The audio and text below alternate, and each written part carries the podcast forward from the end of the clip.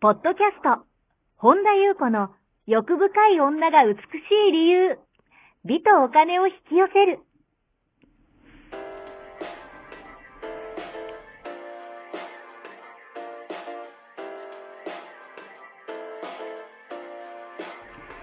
ポッドキャスト、本田優子の欲深い女が美しい理由は、1万人の女性をコーチしてきたメンタル美容研究所代表、本田優子が、幅広い知識と自らの経験をもとに、より美しく豊かになる方法を独自の視点からお伝えしていきます。女性の本来持っている美しさを引き出すヒントや、2005年から実業家として培ってきたノウハウ、精神的、経済的な自立、自由奔放に輝きながら自分の人生を楽しむ意識やメンタルづくりについてお話をしつつ、また、リスナーの皆様の様々な悩みを解決していく番組です。それでは、本日の番組をお楽しみください。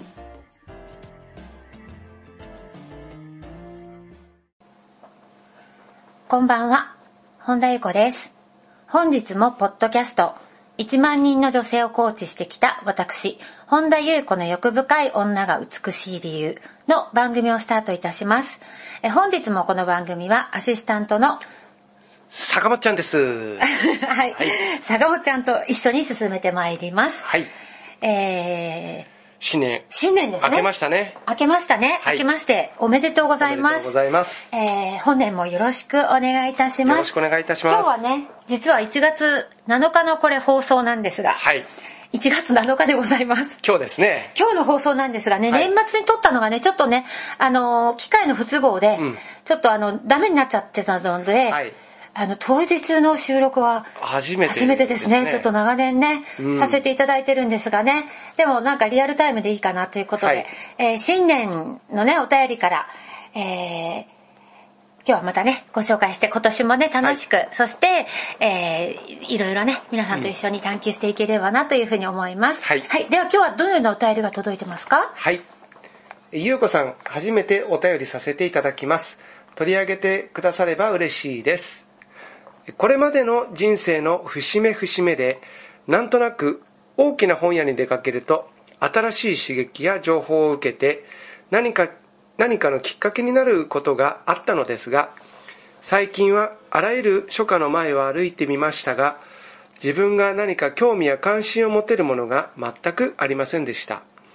それならせめて生きていくためにお金は必要なのだからと思っても仕事術だの投資法だの自己啓発だのということにも全く関心が向かいませんいわゆるカッコスピチャスピリチュアルカッコ閉じるの書家もカッコ引き寄せで〇〇カッコ閉じるとかかっこお金に好かれるための〇〇かっこ閉じるとかタイトルだけでうんざりしてしまいます。かっこ苦笑。今回ゆうこさんに相談させてほしいのはこんなに何もかも無関心になってしまって良いのかということです。笑い。と言ってもすでにそうなってしまっている以上いいか悪いか言っても仕方ないと思うのですが、かっここんなことで本当に大丈夫なのだろうか、かっこ閉じると思う気持ちもあります。何かアドバイスをお願いします。というお便りが届いております。はい。ありがとうございます。はい。あのーやはりね、この文章を読ませていただいて、うん。あの、やっぱり真剣に心理とか、はい。心が探求されて、あの、いらっしゃるっていうのがやっぱり伝わってくる。あのーこれ何も、なんか、うんと、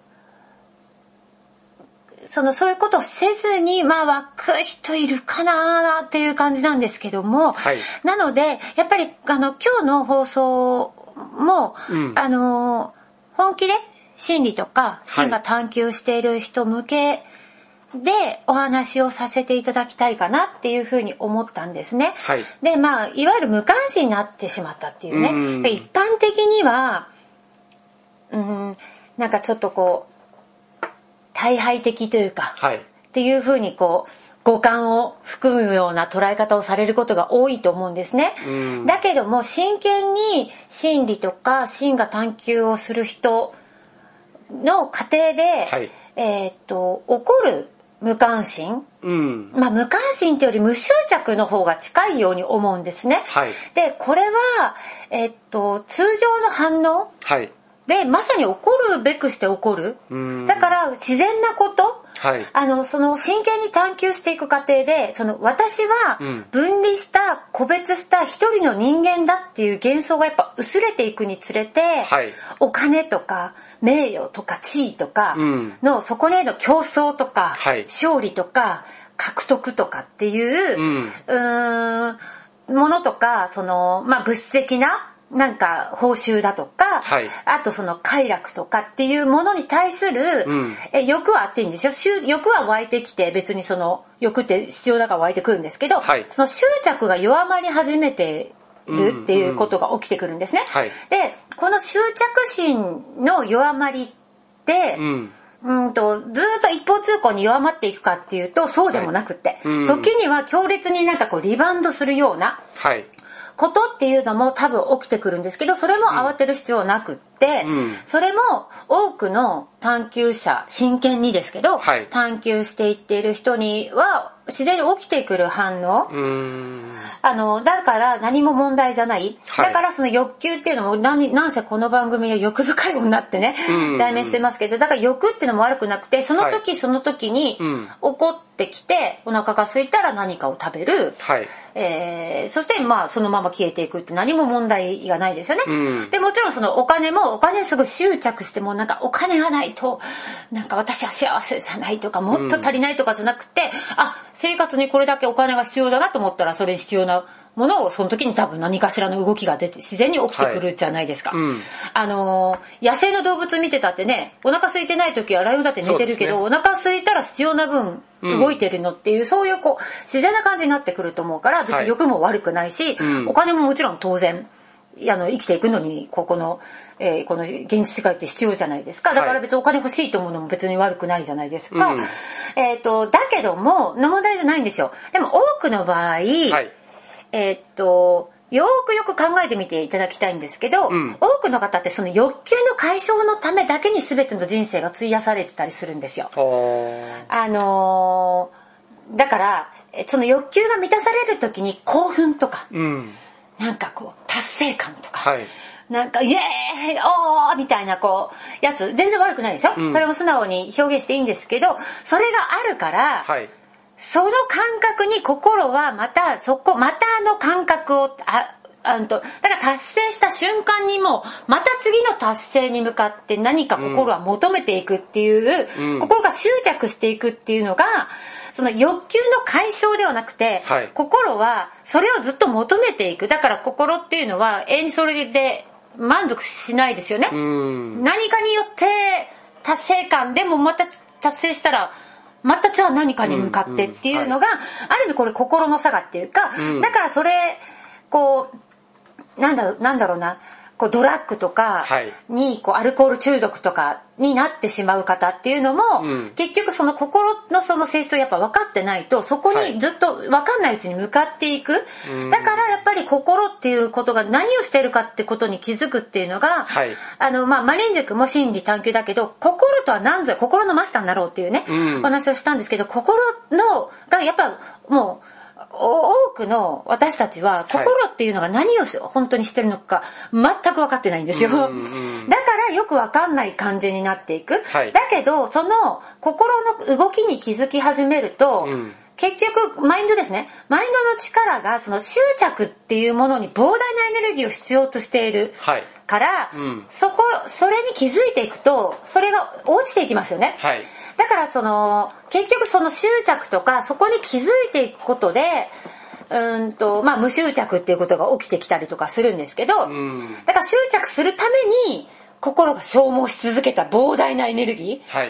それが、うん、今やその自分のこう内側の源、本当の深いところに向けられてきているっていうことが起きてきますね。うん。だから、その世俗的な何かに囚われ続けること、あ必要以上に執着することっていうのがもうはい難しくなってくるんですよね。だから、この欲求を満たせば私はやっと幸せになれるとか、はいそれがもうすでに嘘だっていうことが暴露され見抜いてしまっうん。ちゃうわけですよね。はいだからそもそも私そのものの源泉が幸せそのもの、私服そのものうん。っていうことに気づき始めているはい。っていうことが起きてくるから、うん。当然に、やっぱりそういうことにその、ね、あの、癖をせとかね、うん。あの、にあんまりこう、なんか、あの、うんざりしますって書いてますよね。かっこ苦笑ってね、うん。あの、書かれてますけども、はい。そういうことが起きてくるから、何も、うんと、それは自然な反応として、だからそれでまた、やっぱりそこでまた心っていうのは判断するから、これでなんか、私大丈夫かなみたいな。はい。結局自我は自我を基盤にしてしか動けないから、うん。それがばんこう崩れ始めてる、こはい。根幹が、うんうんうん。そうすると何を支えして生きていいか分かんなくなるから、うん。多くの人はやっぱ混乱するっていう、はい。これ過去の私の YouTube でお話ししてるんですけど、ん。やっぱりそうなってくると今までの生きるエネルギーが膨大なすごいその無駄っていうかすごいそこに苦しいエネルギーを使ってたことに気づき始めるんですよね。うん。で、そうすると、でも自我を基盤に生きてるから、はいそれ、ある意味支えみたいなものでみんなずっと生きてるから、うん。それの根底が覆さ、崩壊しちゃうから、はい。何、何を基盤に生きていいか分かんないっていうことは、うんこれは多くの、まあ、聖座とかも言われてる、あの、もう、あの、起きますよっていう、そういう過程で、うん。で、わあの、それは起きてきます、普通に自然うに。ん。だから別にそれ悪いことじゃない。はい。ただ、これを、えーっと、よくあるのが、うん。そこでもう一つお話したいなと思ったのが、なんか悟りとか、はい。本当に神との合一とか、まあ、涅槃でもいいですけども、うん。天の国でもいいですけど、っていうのは無執着になることだよみたいな感じで、はい。例えば聖者の人がそこの一文だけ切り取って、それをうん。頭で、頭だけでなんとか自分をコントロールしようとして無執着になろうとする。うん。っていう人が出てくるんですよ。はいで、そうなると、あのーなんか心を閉ざして、うん。心の扉を閉ざして執着がいけないっていう観念が新たに入っちゃうからうん、なんか執着しないためには、そもそも無関心であった方がいいじゃんっていう、人と関わらない方がいいじゃんとか、えそもそもだって無関心でいた、だ例えば極端な例ね、うん山にこもって人と関わらなければ心は穏やかですよね。はいはい。あの、いろんな人と関わ、ね、いろんいろんなことを、めんどくさいこと起きないから。うんでも、それはものすごく浅いレベルっていうのがわかりますよね。うんで理解すると、無執着で心の状態が平安なのがいいっていう観念が入ると、はいあのーなんか違う感じで心を閉ざしちゃうんですねうん。だから無執着イコール悟りではなくって、はいもっと大事なのは心の扉を開いてないことには悟りっていうのは起きないっていう、もちろん条件はないですよ。はいでも心を閉じて、あの、誰とも関わらずに、うん。もっと言うならば私たち今世界を見てますよね。はい。何かを見て、外側に世界を見てるっていう時は、うん。あの、先ほども言いましたように、やっぱり、その、対象を見てるっていう意味では、はい。ある意味、それ心が見てるんだけど、うん。それを超えていかないといけませんよね。深い深いところまで。うん。で、えーってことは、そのさっきも言いましたように、心っていう何かを対象を超えていくときって、はい。対象を知らない、十分に知らないといけませんよね。うんってことは先ほどの話に戻るんですけど、心はな、は、が何をやってるかっていうのを分からないことには、うん。結局自分が何やってるか全然分かんなくて、よく分かんない心の差がに巻き込まれていくってことが起きるんですね。はいだから結局私たちは、あの、こうやって、えー深いところで繋がってると思ってても、うんえーまあ、自分がいると思っている人がいますよね、はい自分がいると思って、この世界を見ている。うん。うん。それを、で、見て、世界を見ていろんなことを感じてる心がありますよね。はいっていう状態にいるわけですよ。うん。あの、今その状態にいるってことは、やっぱり心っていうものを十分に知らないと、うん本当の意味で超えて、心をさらに超えて深いところまでいけないから、はいだからいきなり無執着でとかっていう、その聖座の言葉とかだけを聞いて、うんなんかこう自分が展開、まあまあ深いところでしてますよね。うんずっと展開してることを頭で消し去ろうとしたり、はい無執着な私になろうとする人が、私無執着だから、みたいな感じになっちゃうと、ものすごくおかしな方向に行っちゃってるっていう。だから結局心を開くはい。こと、もちろんそこでその嫌って感じること、いろんなことをやつこと、そのいろんなことを体験しますよね。うんいろんな人と関わったりとか、それは例えば辛いこととかはい。悲しいこととか感じるかもしれないけども、うん。せっかりその、この世界にコミットする。うん。だから、ハスの花で、その泥の中にしっかり根を、根を、その、根をし、張るってこそ、ハスの花って綺麗に咲くってい。う話、私よくブログとかでするんですけど、ん。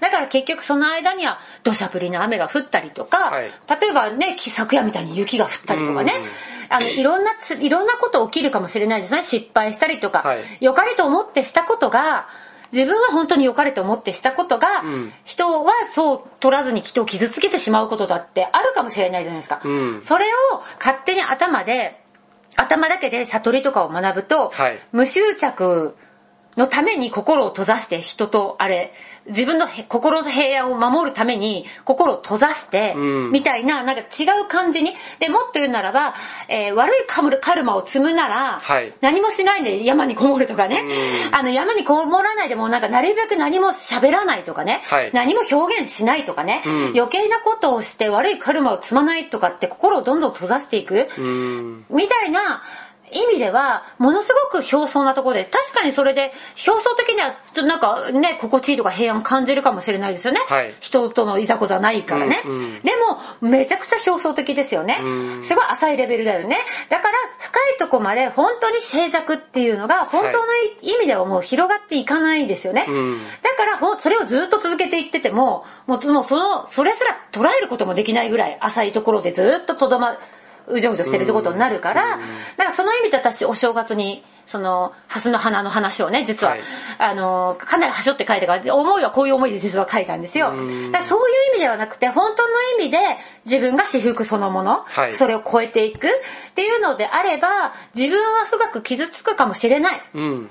えー心を開くことによって、はいもちろんこの世界ってね、いろんな、いろんな段階、うんあの状態の人がいるから、自分が本当に愛のつもりでやっても、それが相手にとってものすごく傷つけるかもしれない。うんそれによって自分も傷つくかもしれない。はい痛みを感じるかもしれない。うんあの、だけどまあそれと同時にね、浅いかもしれないけど喜びも感じるかもしれない。でも、そこをしっかりと経ていかないといきなり頭だけで、はい私無執着みたいな。うん。で、うんと無執着になれば悟りが起きるみたいな、はい。だからもうなんか、ああの人はもう、あだああだから、みたいな風なとこに陥っていくんじゃなくって、うん。なんか心を閉ざして、立っていく、この今見えているものを立っていくんじゃなくって、はい。本当の静寂に至るためには、やっぱり、心を開かないことには、心を開く扉イコール悟り扉ぐらいな感じの方がいいんじゃないかなっていう。だって心を開かないと世界と自分が一つに溶け合うことなんて、心閉ざせてありえないじゃないですか。うんだから、世界が自分そのものっていうはいのがありありと見えてくるっていうのは心を閉ざしてると起きてこないですよねうん。で、さっきの良かれと思ってって話なんですけど、あの、ついでに今ちょっと思い出したからお話しするんですけど、私、はい去年の暮れに、うんあの、極楽浄土に住む、愚明鳥の話をはい、ブログとはい。インスタに書いたんですね。うん。でそのなんか一匹、その胴体は一つだけど、はい。頭が二つあって、うん。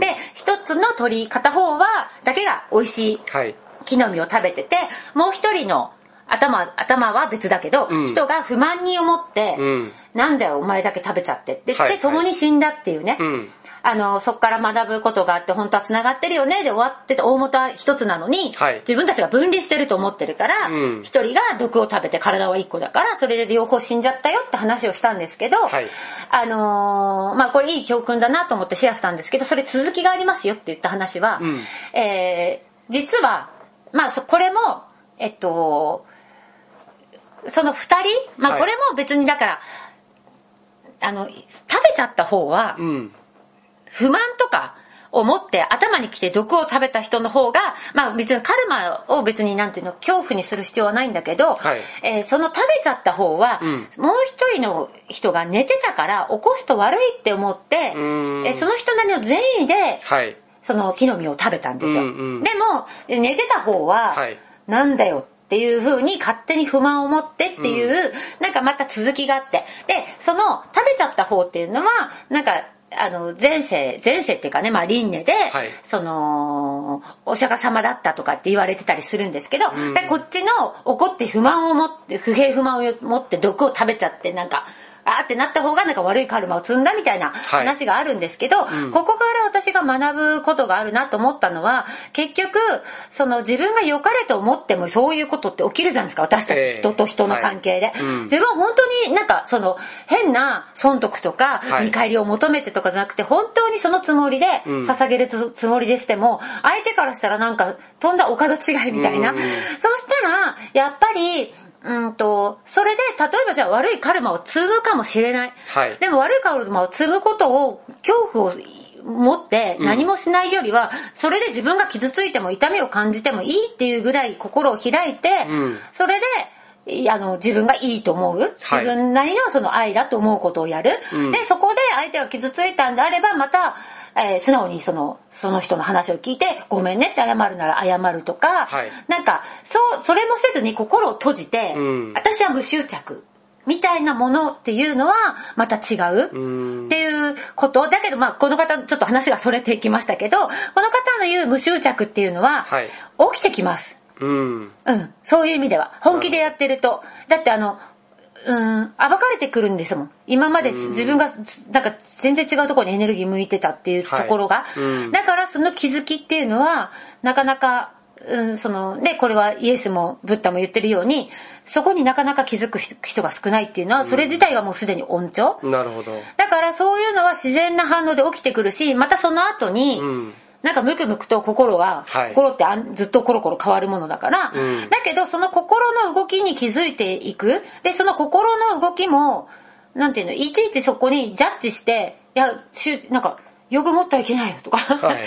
で、蓋をしていかない。うん。うん、やっぱ気づいていくっていうのもすごく大事だし、だからこの、この、この方のお便りに関して言うならば、はい。あの、何も問題はない。うんうん、あの、多分ね、普通の反応として、これは、あの、そりゃそうですよね、引き寄せでとかって、うんあの、それ、その土台に気づいちゃったら、はい。でも、あの別に引き寄せの、をすごい好きな人を批判してるわけじゃなくって、んなんかそういうの出てくるし、うんざりですって書いてますけど、はいあ、そうなるのは、あの、その、探求者は誰もが起きてくる。うん。だから何も悪いことじゃないし、ただこれを頭で、あの、無執着でいたら私は悟りを得られるんだっていうことで、はいはい。心を閉ざして、なんか、っていうのでは、せっかく私たちこの分離、世界を見てるっていうのは、世界を見て、外側に他人を見て、自分は何か心で感じてて、はい。っていうことが起きてるっていうのは、今、じ今自分はその段階だっていうのをまずそこに認めて、うん。で、その段階ってことにはそこにすることがありますよね。はい。だからそこで、やっぱり他人と関わったりとか、ん。傷つく、痛い目にも合う、やっぱりいろんな人がいるから、ええ。あの、もちろん真、その、本当は一つなんだけど、いろんなところから見てるから、うん。全然違う捉え方も、の方もいるし、良かれと思ってしたことが、はい。相手をすごく傷つける結果になったとしても、うん。さっきの、あれですよね。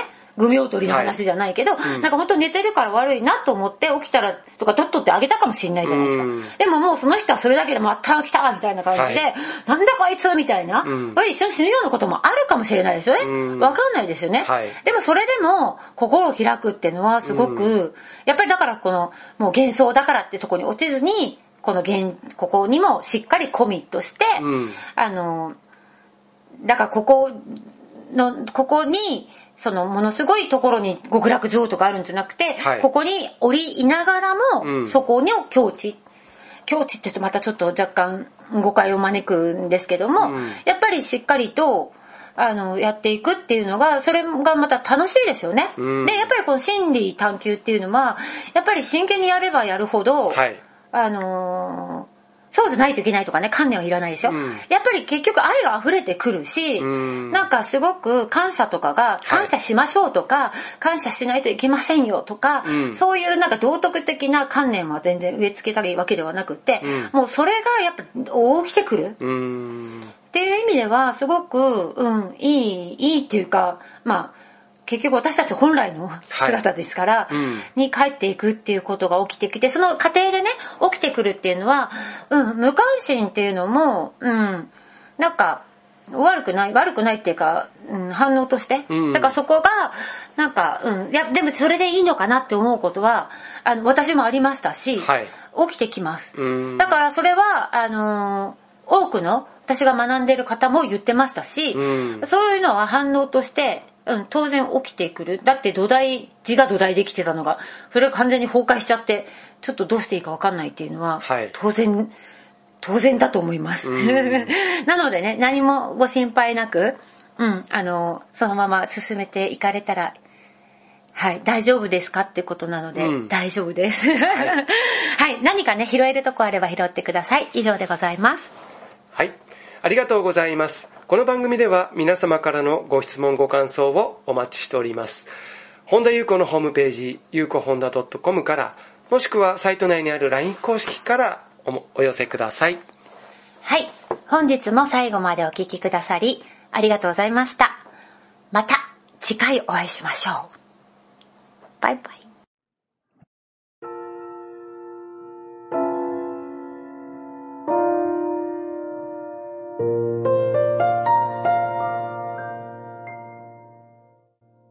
のポッドキャストはいかがでしたか？この番組を聞いてくださったあなたにプレゼントがあります。お申し込みは、本田裕子オフィシャルウェブサイトにアクセスし、ポッドキャストページを開き、必要事項を入力してください。ご送信いただいたすべての方にプレゼントをお送りします。美や豊かさを引き寄せる有料級の役立つ情報を無料でお届けいたします。URL は http コロンスラッシュゆうこほんだ .com スラッシュです。また番組では本田裕子への質問や感想をお待ちしています。